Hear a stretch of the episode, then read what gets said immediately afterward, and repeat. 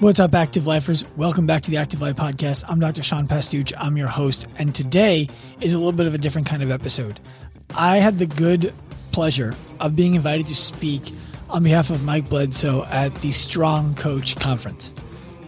I was in front of many coaches over Zoom, and the talk that I gave was about the journey that I've been able to take, the steps that I needed to go through in order to go from who I was when I was really struggling, working many, many, many hours a week, to the career that I have now, in which my role has shifted from doing all of the work every day, all day long, to being able to depend on uh, an outstanding staff to deliver an outstanding product and provide them with the vision and the guidance as to where they're supposed to be providing it and how. I think that this is a talk that will be beneficial for any of you to listen to, and I'm looking forward to your feedback on it because this is the first time we've done a podcast like this. Remember, at the end of this talk, I welcomed everybody from the Strong Coach who was interested in becoming an active life professional or owning an active life ProPath gym to connect with me. If you listening to this, you feel similarly, you are interested in a career change from being a coach to being an active life professional. You are interested in a brand new mission, vision, and values and process for your gym. You want to finally get yourself out of pain, reclaim your active lifestyle. I answer every DM, every email. Hit me up. We can get the conversation started. And I would love to find out if working together makes sense. Let's get to the talk. In October of 2014, I found myself walking northbound on Laurelton Boulevard in Long Beach with my wife. She turned to me and she said, I don't want to be a single mother.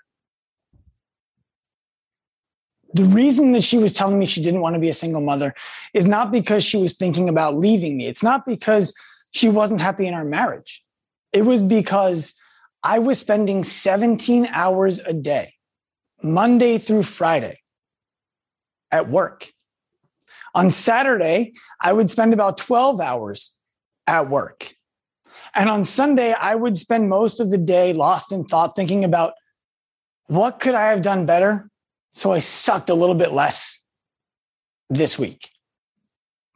That was where I found myself at the top of this false peak, which was I want to marry this woman who I love. I want to have babies with this woman who I love. I want to live in this town of Long Beach right on the coast, which I love. And I was there. Everything is supposed to be great.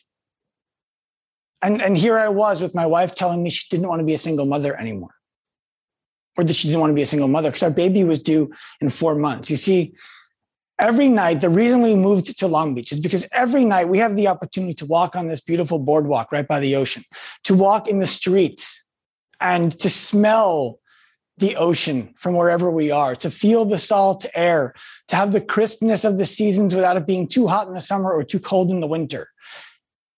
We finally got that. She was pregnant. Everything was on its way. And she was telling me she didn't want to be a single mother.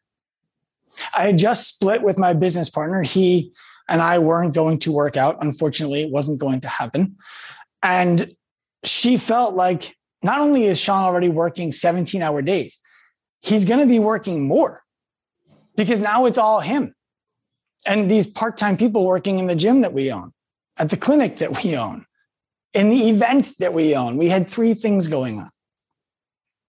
The other side of this is at the time, I was making less than $30,000 a year doing all of that work. I was spending 17 hours a day chasing everything and catching nothing. And when I say chasing everything and catching nothing, what I'm describing is meaning, purpose, value to my life. I felt when I went to work, I felt like I had no value to to our local market to my staff to the vision that i had and when i got home i felt emasculated like i had nothing to provide to my wife who i love and wanted nothing more than to support so i found myself at this interesting crossroads what i intend to share with you today is how starting to evaluate what my values were, what was important to me, what was not important to me, what was important to us. What are those things? How can we take those things and build success by all metrics of our lives around them? And take everything else and push it away. If you're a member of the Strong Coach, you're familiar with the term unreasonable AF. How could I be unreasonable AF with myself, with my relationships, with my money, with my business, with my vision, with my purpose? How could I do that? All of this feels like that moment where everything is supposed to change, right? If you've ever been in a moment like this, where somebody says something to you so profound that it still gives you chills that I'm having right now to talk about it almost eight years later, it means something. But then after they say it, you have that moment of, I'm going to change everything, and then you change nothing. You're just thinking about changing everything. The climax to me needing to start to make change is the event company that I owned. My wife and I had saved $15,000 together that we were saving to buy our first house. The previous year, the event that I ran put 1,100 people into it. It was a CrossFit style competition event right here on the beach in Long Beach, New York. We were doing it on the mall in Washington, D.C., right in front of the Capitol building, and in Manhattan, where Victoria's Secret does their fashion show. Huge venues huge crowds. And one day we would be able to make money on it. I believed that. The year before, we had 1,100 people participate, and it rained, and nobody complained. And I said to myself, next year is going to be amazing. So next year, we dumped everything that we had into this event. It's going to be amazing. This is going to be the send off for us. About 800 people showed up. 300 fewer than the year before. Each person who came typically brought spectators with them. So those spectators weren't there either. And now all of a sudden, I'm looking at the totals at the end of the event, and it lost $26,000. There was no money in the event bank account. I didn't know what I was doing. And so I looked at my partner in the event and I said, What do we do about this? he said, We both need to chip in $13,000. I sank into my seat.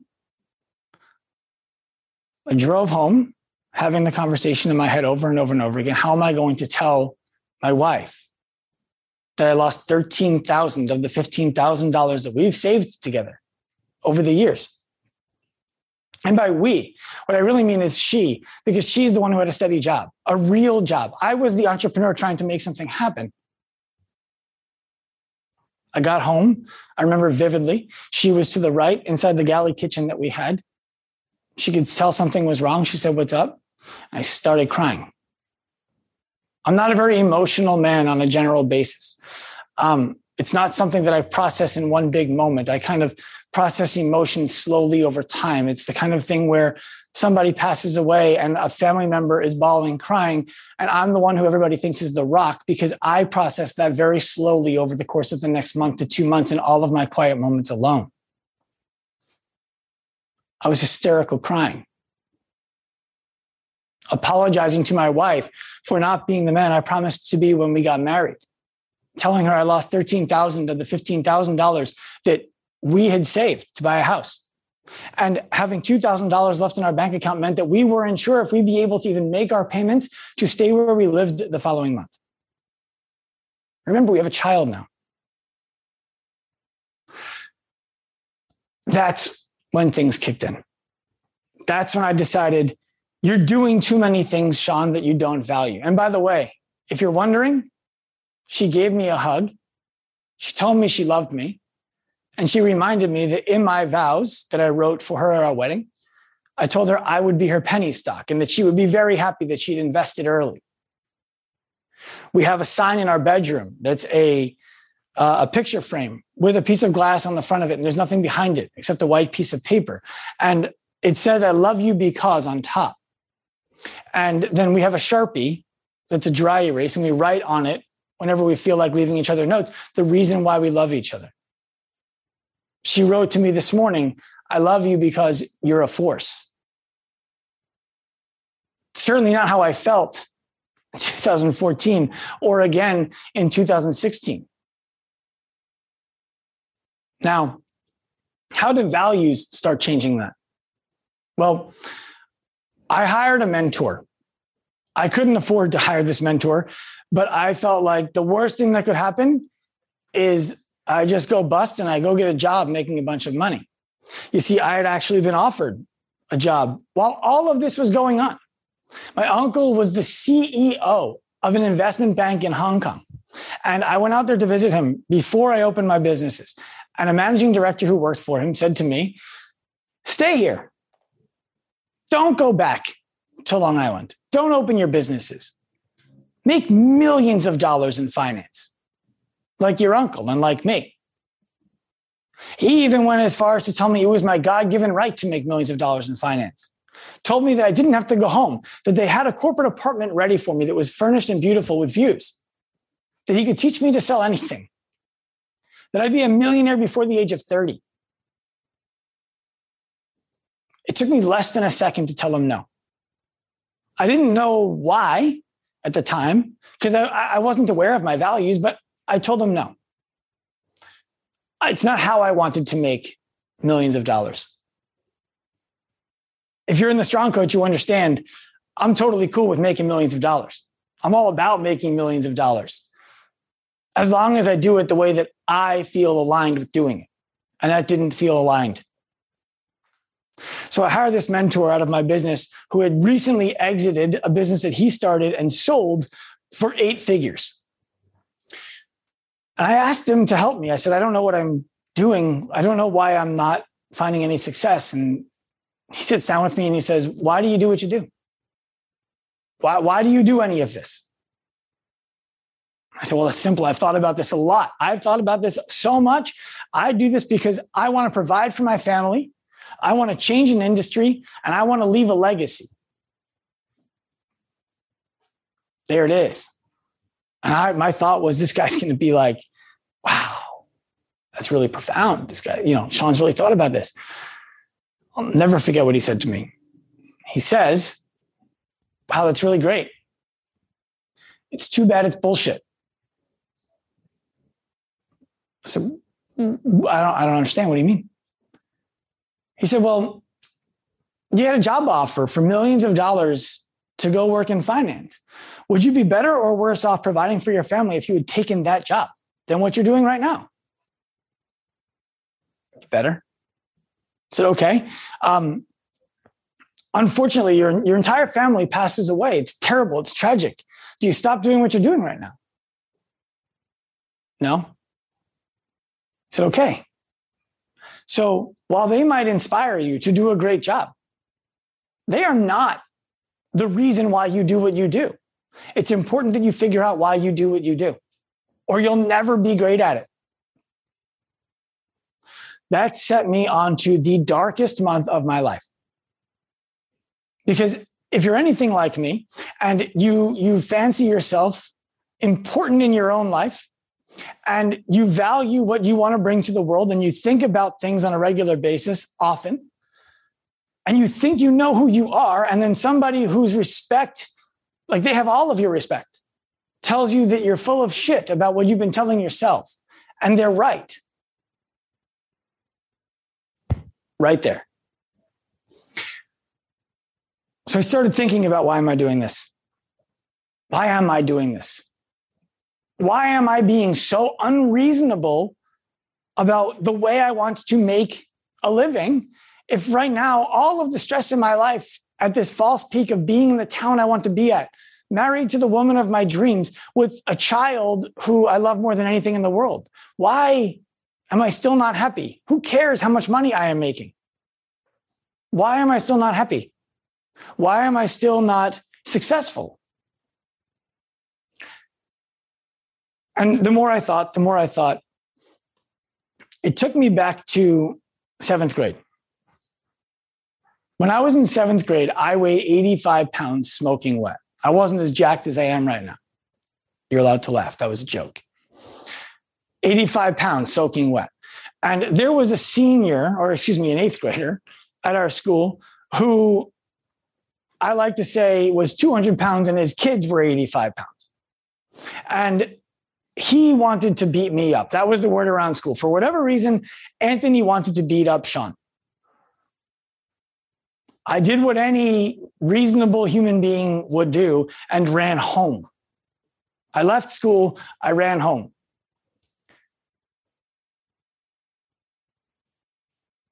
I felt terrible when I got home. My father came home about 7:30 after work and he says to me, "What's going on?" Mom said you had a hard day. I said, Yeah, I did. This kid wants to beat me up. My dad says to me, Okay, so what do you want to do? Said, I don't know. Now, until then, I felt like I was cool. I felt like I was tough, even though I'd never had a reason to believe that. Um, and everything in my life was getting challenged. My dad said to me, okay, I'm going to tell you what you're going to do. So, okay. I had a great relationship with my parents. I still do. He says to me, tomorrow, you're going to go to school. And before you even go to class, you're going to walk up and find Anthony. Now, remember, I go, I'm from a fairly densely populated area. There were about 800 kids at my local school. Okay, go find Anthony. When you find him, you're going to offer him to fight you right there. I said, I don't know if I don't know if you listened to me, Dad. I watched Anthony pick up another football player and pile drive him, and that guy weighed like 175 pounds. I weigh 85 pounds. He's like, Yeah. So one of two things are going to happen. Anthony is going to beat you up, and no one's going to be surprised. And you're going to get sympathy, which is going to make you even more angry because you don't want sympathy you want to feel strong. Or somehow, some way, you're going to hurt Anthony or even win the fight. And then no one's going to mess with you anymore. But either way, everybody is going to know that if they want to mess with you, they're going to have to go through with it. I was more scared of my father than I was of Anthony. I had more reverence for him. I wanted to disappoint him less then I wanted to avoid getting beat up. So the next day I walked into school and I walk right up to Anthony. I mean, I held it all in and pretended that I was confident. And I'm sure that I didn't sound as good as I thought I sounded, but I said, Anthony, I heard you're looking for me. If you want to do this, let's do it right now in front of everybody. I don't want to wait anymore. And he put his arm around me and he said, We're cool. I was more pissed off that I made a big deal out of it in my own head that he had that much control over me than, than I would have been to have gotten beat up in front of the whole school. So, where do my values come from? One of the things that I was talking to my mentor at the time about was I always feel like I'm competing with people who don't even know that I exist. I create these bad guys in my head who I want to take down for no real reason except that I, I want I want it to be fair. I'm tired of watching these people bully other people without even giving other people a chance and without even doing it overtly. You don't have to tell somebody that you're going to beat them up to bully them.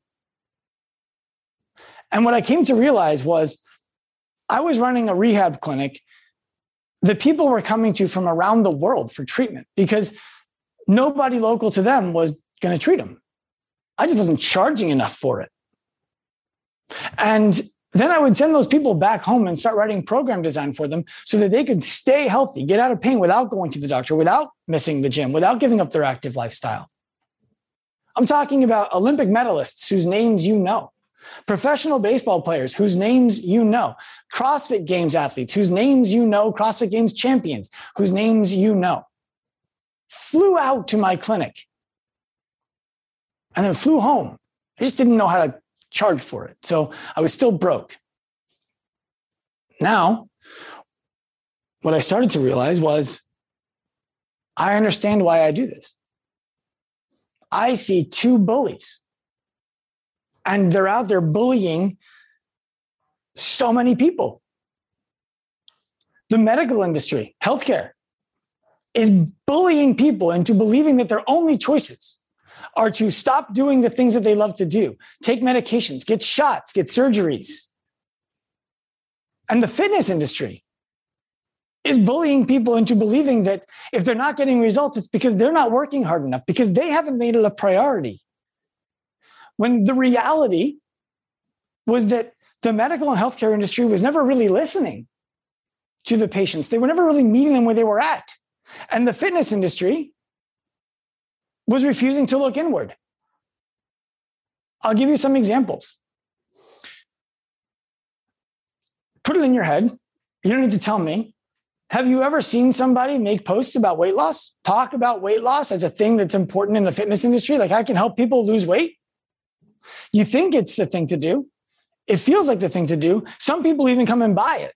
But have you ever talked to the person who really needs to lose the weight? I'm talking about somebody who is 150, 200 pounds overweight, struggling from the effects of significant morbid obesity. If you've talked to those people, you talk to enough of them, the last thing that they want to hear is that you have a weight loss solution. They want to lose weight, but they don't want to do it to lose weight.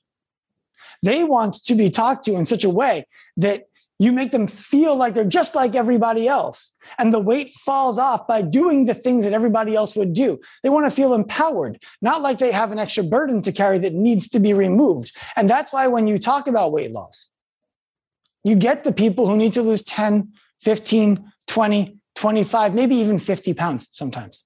But the people who really need your help, I imagine they're not knocking down the doors. And they have so much more to lose by not getting your service. You could help them so much more. Now, what does the medical industry do with that person? Somebody suffering from this kind of morbid obesity walks into a doctor's office and says, My knee hurts.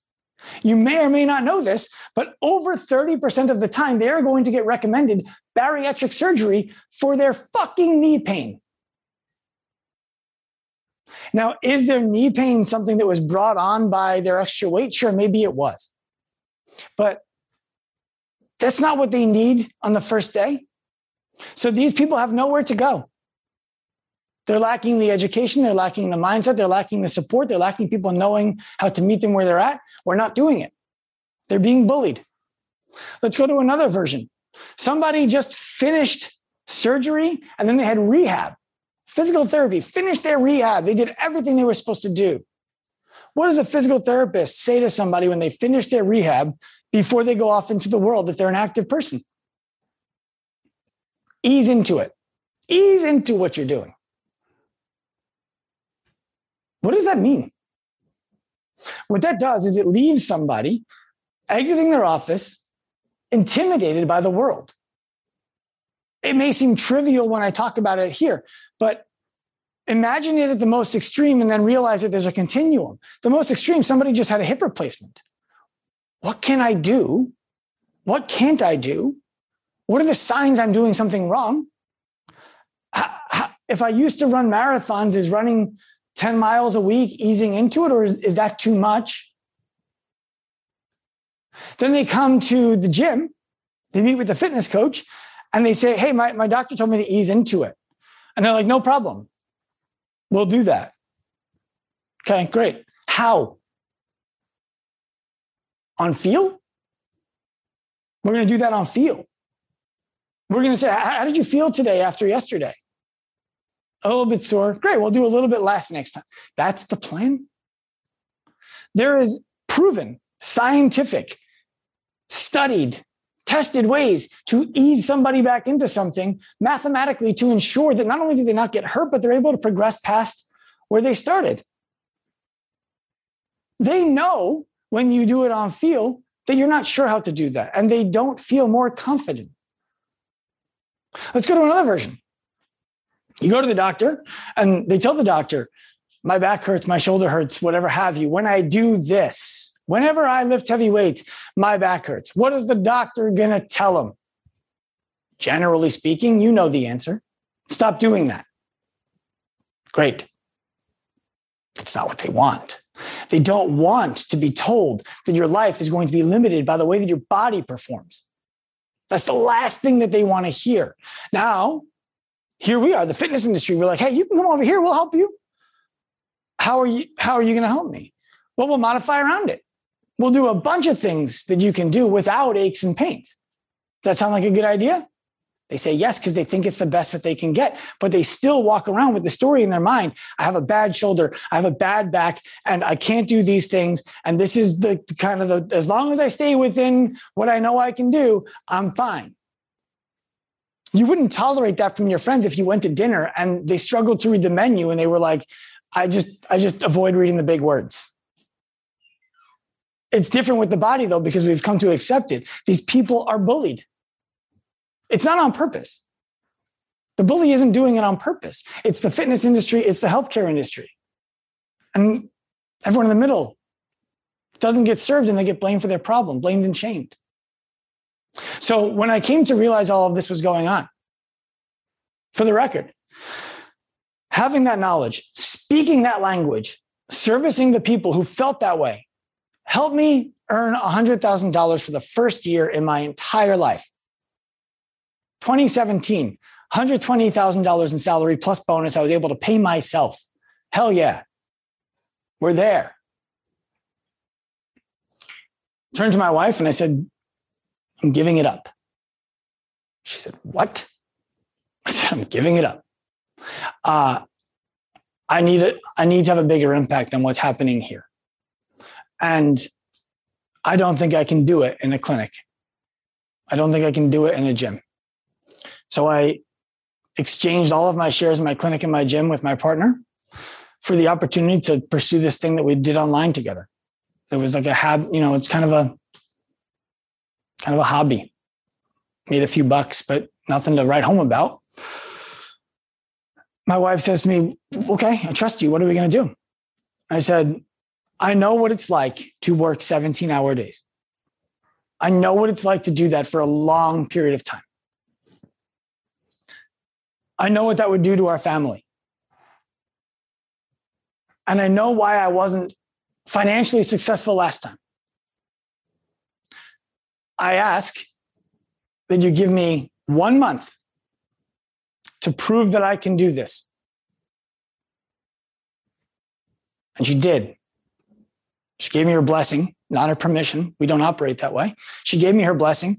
And in the month of January, I was able to grow our business to numbers that I had never seen before.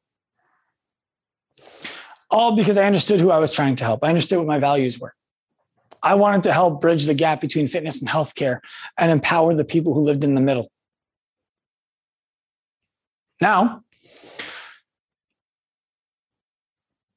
at Active Life, which is the company that I own, everything that we do, every decision that we make every client we take, every client that we don't, every partnership that we get into, every dollar that we pay, every dollar that we earn, it all goes back to our core values. Our core values. And most of the time, I believe, unfortunately, core values are words on the wall that have little meaning that the owner of the business couldn't even spout out. And I contend to you that the more clear you are on your core values, the less burnt out, the more successful, the more inspired, the more safe you're going to feel. Our values. My challenge to you is that after today, after you're done with all the great speakers, you make sure you have yours. You make sure that you can speak to your core values, make decisions to your core values, and identify what is not a core value of yours by something that if you saw the opportunity to do it, you would say no even if it made you money. Simple examples for us at Active Life and personally. Team first is a value, family first in my personal life. What that means, and I've told our clients, I would put our staff over you anytime I needed to. Because it is only if they feel safe and they feel inspired that they're going to be able to service you. Integrity. Now, this is one of those like, yeah, anyone can say integrity. Um, in 2017, 2018, excuse me, um, we got our bulletproof programs. You might have heard of our template bulletproof programs at Active Life. We got those to doing $60,000 a month in revenue recurring. 95% or so, don't quote me, profit margin. I did some deep dive, said, I wonder if we can get a bunch of testimonials out of this to help it really go. And what I found out is less than 10% of people who bought it used it. They just paid the 39 bucks every month because they felt it was good to have or because they forgot. Canceled it. I cut 50% of our income off of the books and I didn't have any money in savings yet because I felt like it was the wrong way to do it. I didn't feel good about making money that way. Professionalism, which to us means you earn trust on purpose every day. You look the part, you find commonality, you speak credibly, and you demonstrate altruistic intent. That means when you show up for a meeting, you're on time. You do what you say you're going to do. You say please and thank you, and you smile. It's simple, and most people won't do it. You can set yourself apart by doing simple things like that. That's professional. And finally, to have an active life mindset, which to us, to me, means it is not about you, and it is still always your responsibility. You can only be a masterpiece if you are simultaneously a work in progress. We recently had a staff member who came on board in a new sales position and he went three for 14 on his first 14 attempts to sell clients who he thought were a fit for us. He felt terrible. He thought he was letting us down. He wasn't. He was learning. We knew he would go through that.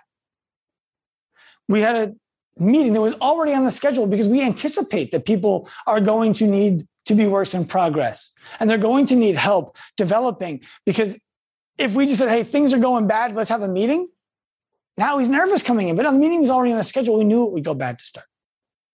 Four for four in his last four. Saying no to people before they even get on the phone because he's not trying to sell everybody. He understands he should only talk to people who should buy. Integrity. He's a masterpiece because he's a work in progress. I'll leave you with this, and we'll move to a Q&A.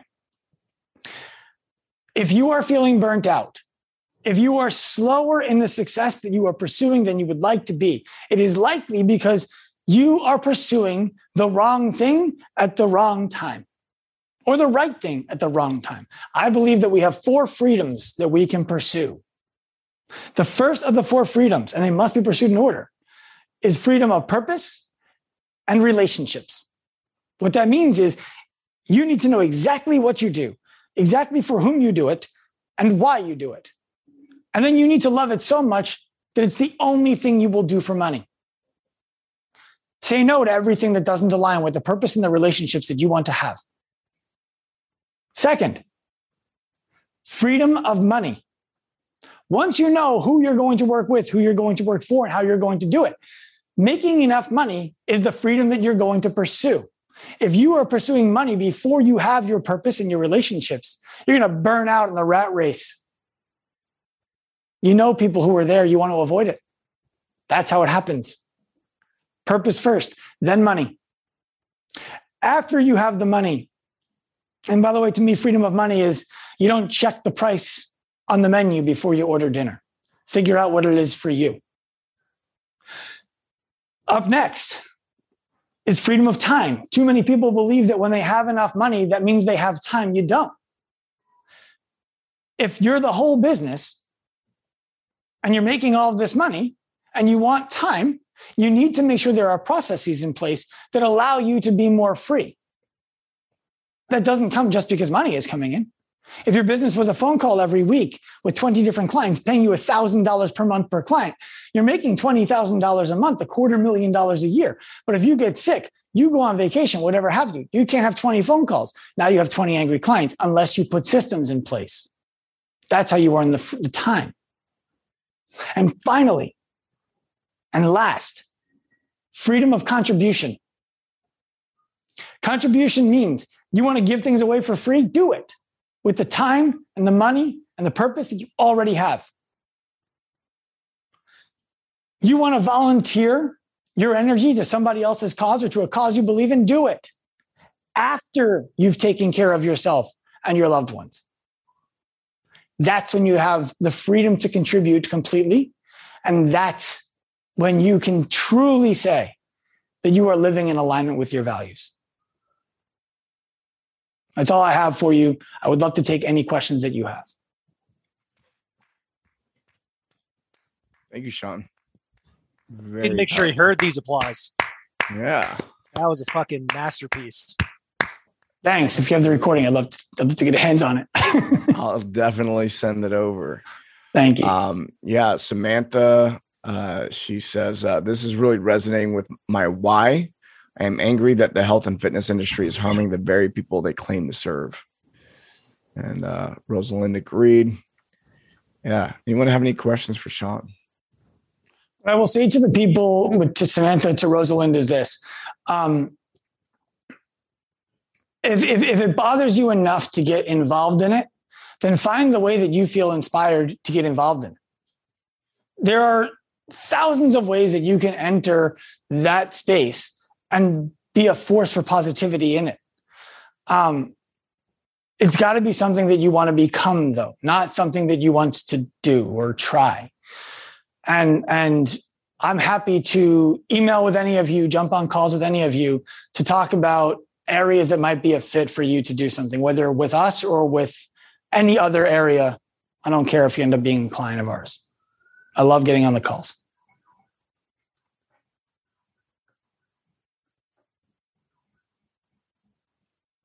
Anybody else have questions?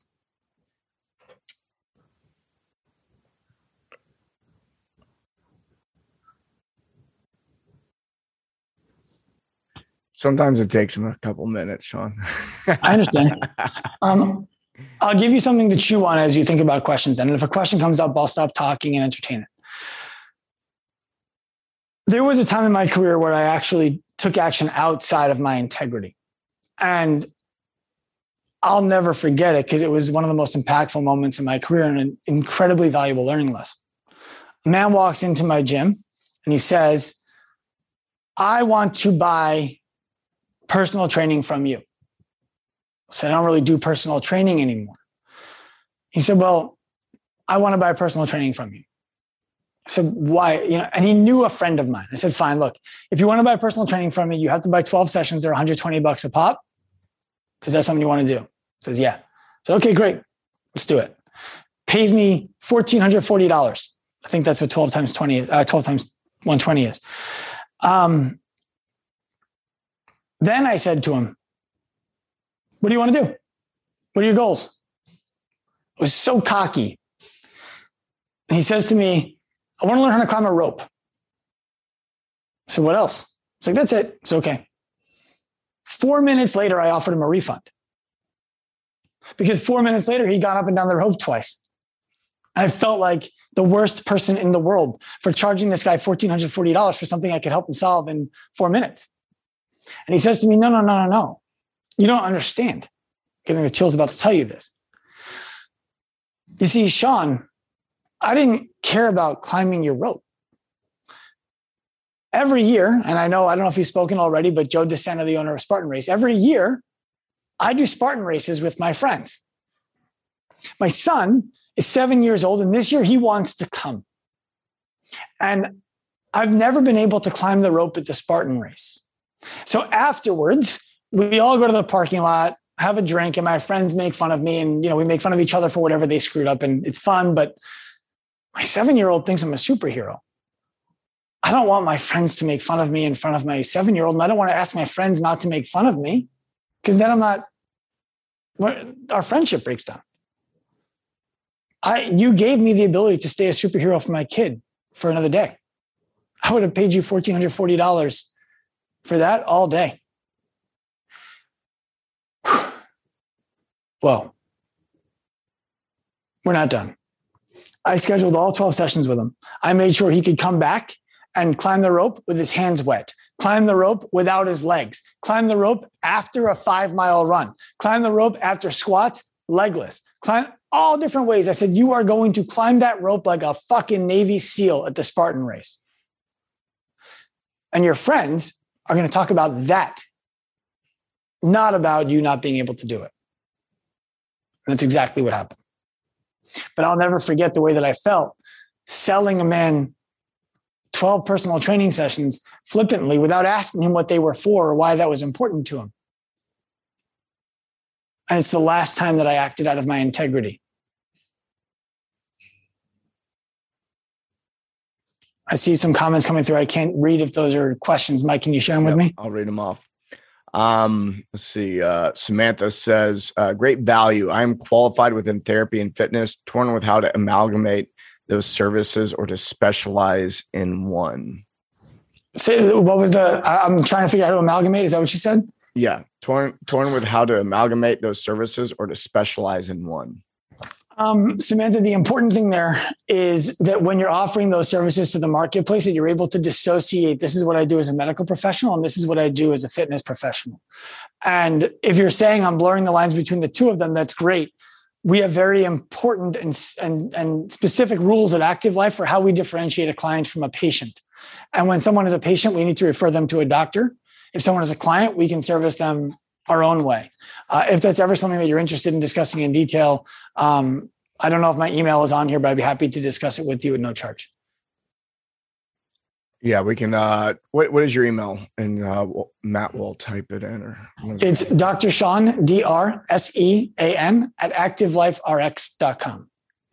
And if you're not an email person, shoot me a DM on Instagram at Dr. Sean Pastuch. I answer every single one of those too. Um, next question is What's an exercise someone can do to identify and solidify their personal values? Great question. Challenge them. Challenge them. So put yourself in a situation where the most appetizing, exciting, just incredible opportunity comes up that's outside of your values. Do you take it? If the answer is yes, that's okay. It just means that wasn't really one of your values. So continue asking yourself, where are my lines? Put a bunch of words that represent what you believe your lines are on, on a sheet of paper on a whiteboard. Then start looking at which of these words fit inside of other ones. I'll never forget our entire staff being in a room when I crossed off the word honesty because I felt like it fit inside of integrity. Right. But you put that in a snap in 2022 and I'm canceled. But the point that I'm making to you is challenge yourself and ask yourself is this really a value of mine? Have I acted outside of it? If I've acted outside of it, did it make me feel good or did it make me feel bad? If it made me feel good, then this is not a value. If it made me feel bad, then maybe this is a value. And also be open to the idea that your values can change like that. Your values change based on education and experience. I heard Mike beautifully speak on a podcast about trying to avoid thinking in terms of beliefs that frees you up to have the ability to change what's important to you at any given time and then live within that. I hope that's a helpful answer. Yeah, I would, also add the um, sometimes people, what I find with a lot of clients is their vision doesn't align align with their values. They they say I want my life to look like this, but their values would never let them get there. Mm-hmm. And it actually takes a conscious shift in values. Totally. Um, next question. Um, what was your approach to getting your message out so that clients knew how to find you? YouTube, local marketing, other social media? So when I was running a local business, um, it was I'm going to become the mayor of the town where I live. Everybody is going to know me for something good. Um, I would get three cups of coffee and take one sip of one cup, buy the cup of coffee, get to know the barista, talk to all the people who are sitting around, just be jovial. Uh, and then eventually I realized if I buy tea, I can actually drink it. Uh, but I, that that was the way I did it locally. Just everybody would know me. I would do things for the local community. I was trying to make a friend anywhere I could. Call your local newspaper. I know it sounds crazy in 2022, but they are craving things to write about. So call your local newspaper, ask them if you can write an editorial column. Ask them if there's anything that you can contribute that could make it that can make their paper more valuable. You never know who's going to read it. It might not be your avatar. But remember that your avatar's mom or dad might still read the paper and show it to their kid. Any of you ever had someone send like your parents sent you an article they read in the newspaper? This happened. Um, when it went online, I was just unabashedly honest about what I believed was important. And I gave away everything. Give them everything that you think they would come and pay you for in coaching. And then what happens is you think you're out of good stuff. You're like, why would they come and buy? Then someone comes and asks you a question. You're like, that's a great question. I have to, I need more than just a post to answer that. And that's how you start to draw clients. I hope that's a helpful answer for you. Beautiful. Well said. What, um, I, I, I mean, I, I see you mostly on Instagram, probably because that's the platform I'm using. Are you using any other platforms? LinkedIn. Um, so here, here's the thing, right? I want to I want to share this with you in a way. My, my belief is that most of you are coaches running solo businesses. I am fortunate now to have a team of 26 people working full time at Active Life to make sure that our message gets out and our clients get serviced. Do something that you can sustainably do. So for me in the beginning, that was Instagram. Now I'm working on building my own personal email list where I can just continue to provide value to people through email so that when I can't get attention on Instagram, I can talk to people whose attention I already have. Um, there's no reason that a piece of content should not be posted on every platform, but know that your your ability to have impact on each platform is going to diminish because the voice for one is the wrong voice for another. I am starting to go heavier into LinkedIn because I'm looking for institutional partnerships and I want people at the institutional levels to know who I am. Our company is still most active on Instagram because that's where our clients are. Very cool. And I've got Nicholas. He's got his hand raised. You can unmute. What's up, Nicholas? All good. Thanks. Can you hear me? Yes. Yeah. I understood uh, your examples of the fitness industry or people from the fitness industry bullying clients or patients, in this case, people with injuries. Um, the way we do it uh, is to, for example, take take it easy and say we're gonna find progressions and so on. What is the way you see uh, to do it better, or the way you used to do it better? So I want to be clear. I'm not suggesting that anything that we do is better than what you do. That's really important for you to know. The last thing I would want you to leave this with is less confidence that what you're doing is good. If you're having a conscious effort to help people and looking to improve it, you're doing the right thing. To give you a straightforward answer, it's a combination of doing the math on what somebody's what's called chronic workload and acute workload look like. I have to break into a full lecture to explain it, but very simply put, if a marathoner used to run 100 miles a week, I know they don't, easy math, and they haven't run it all for eight weeks, we're going to take 100 and basically divide it by eight and say, okay, now their acute workload is about 12 miles a week. I'm going to start them at about 50% of their acute workload as a start, so six miles per week.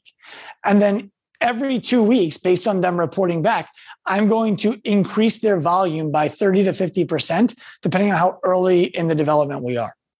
And then I can map out for them. It's going to take us this long exactly to get you back to full mileage, depending on if you have setbacks or not. Does that answer your question? Yes. Thank so, you. Uh, what's that? Thank you. Yes. You're welcome if it's something that you have deep interest in, that's something that we do teach in our education. You can also look up acute and chronic workload on PubMed. That's where you'll find the best stuff for that. One thing I heard in that is um, you, you give very specific prescriptions for exercise based on what they need, and you set the expectations for that. Mm-hmm. Um, whereas uh, a lot of times people in the fitness industry or the healthcare industry are, are more vague Yeah. A simple, a simple story about that is I had Lindy Barber as a one-on-one client. She was participating for Team Mayhem at the CrossFit Games, and she was hurt. She couldn't perform. And in December, I had a conversation with her. I said, "Look, here's the deal. If we do this together, you're not going to score for your team in the Open. And if any of you know CrossFit, that's that's damaging." I said, "Are you still going to make it to regionals?" She said, "Yeah." So okay, great. When you get to regionals, you're you're going to feel like you're healthy, but you're not going to feel like you're contributing the way you want to. Are you still going to make it to the games? She said, Yeah. I said, Great. When you get to the games, you're going to be the healthiest, most durable, fittest member on your team. It's exactly what happened. That's the year at the games they came in second place. Rich Froning signed up on Monday. I was her teammate. So being specific kept her off the ledge.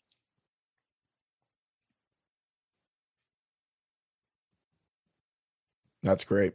I think, um, mm-hmm. yeah, I look back over my coaching career. I was like, oh, wow, there was a lot of, it was vague in a lot of ways, but I didn't even know it. Yeah. I think it takes studying under somebody who is very specific to be able to learn those things. Look, um, and when I say Monday, by the way, I don't mean this past Monday. I mean the games ended Sunday. Rich signed up on Monday. Um, but one of the things that I believe strongly in is that there is a, a, a good balance between formal education and experiential education.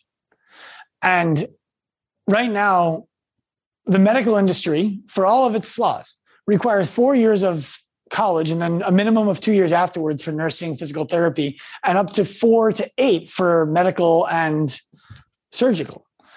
The fitness industry demands a textbook. It doesn't even demand a high school diploma, but the average person in the fitness industry is high school diploma plus textbook exam. I'm not saying everybody needs to jump into formal education. What I'm saying is, if we want to be taken seriously as an industry that can come right to the edge of healthcare, we need to understand that they value education, formal education, much more than fitness does. And we need to put that jacket on for a minute, wear it, and decide if it's really as uncomfortable as we thought it would be before we put it on. And then either wear it, get the education, or take it off and say, this isn't for me. The education that we put coaches through is 13 months long. We expect at least two hours a week of educational material coming your way. We assign a mentor to you who you meet with every two weeks. There are five subject matter experts to make sure that you can sell, market, manage your time, all of that kind of stuff and you're in a network of other professional coaches who are trying to do the same thing that you are. I think that's what it takes to really bridge that gap.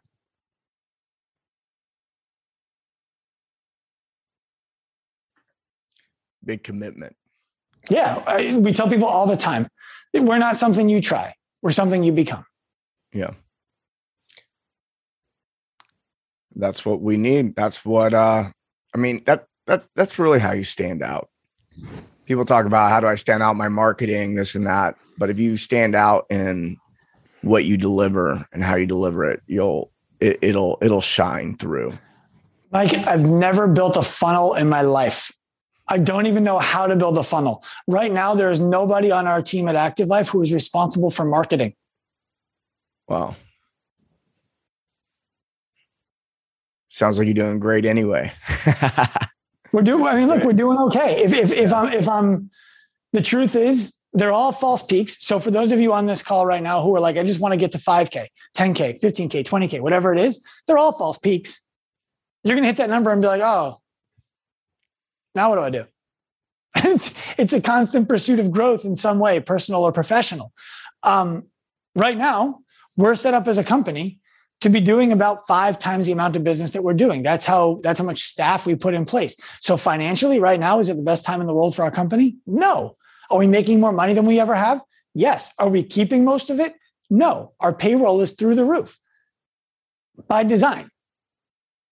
So, you know, it, it all depends on what what doing well means to you. For me, it's exactly where I want us to be. Beautiful. Uh, yeah, can you remind everybody where they can find you? Uh, I know we dropped your email in the chat, and uh, yeah, just let us know what your Instagram is, and just remind everybody that he, uh, Dr. Sean has told us he will answer your DMs. So yes, just don't try selling me forex. Um, I my my Instagram is at Dr. Sean Pastuch at D R S E A N P A S T U C H. My in my email is Dr. Sean at activeliferx.com. I will check all of it, especially over the next four days, because my wife just took the kids to Maryland to see her parents. I have an event in Boston on Monday that I'm speaking at. And so I'm going to have plenty of time by myself like this. Send them. Beautiful.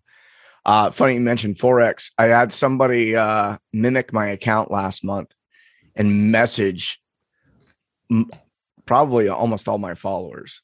So you made it, Mike. did you get a message from me? Trying to I didn't. I didn't. I, that, that was not. That was not where it came from. But you know, congratulations, you made it. Uh, that was that was worrisome. I was like, man, I hope nobody got uh, screwed out a bunch of. I don't even know what forex is. I've just seen so many like I get so yeah, many. Hello, sir, madame. Forex for twenty k. Yeah, it's like a. Uh, it has to do with crypto trading. I don't. I don't know about that specifically, but the, the scam is. uh uh Oh, I'm I'm this guy that you know and trust. Mm-hmm. By the way, I just made X amount of dollars by putting this amount of money in. Send your money, and they basically get on a call, send money somewhere, and then it whew, vanishes. I got a buddy. I got a buddy who lost uh, two hundred fifty thousand dollars with that. With not for mine. No, I don't know anyone who fell for the one that came from uh, my the bogus account. But beware, y'all. Unfortunate lesson. yeah, yeah, yeah. That's one of those you only learn once. Yep. Yeah. All right, Sean. Thank you for joining us today. I appreciate the wisdom you dropped for us. And uh, yeah, I'll see you around. All right. Thank you. I appreciate all of you. Thank you. I hope you enjoyed this episode of the Active Life podcast. Remember, if you feel inspired by our vision to humanize the healthcare industry, professionalize the fitness industry, and empower individuals to live their lives, to reclaim their physical freedom, to develop careers, helping people reclaim their physical freedom all you need to do is head to activelifeprofessional.com, find the appropriate link that represents you, and get in contact. We'll see you there.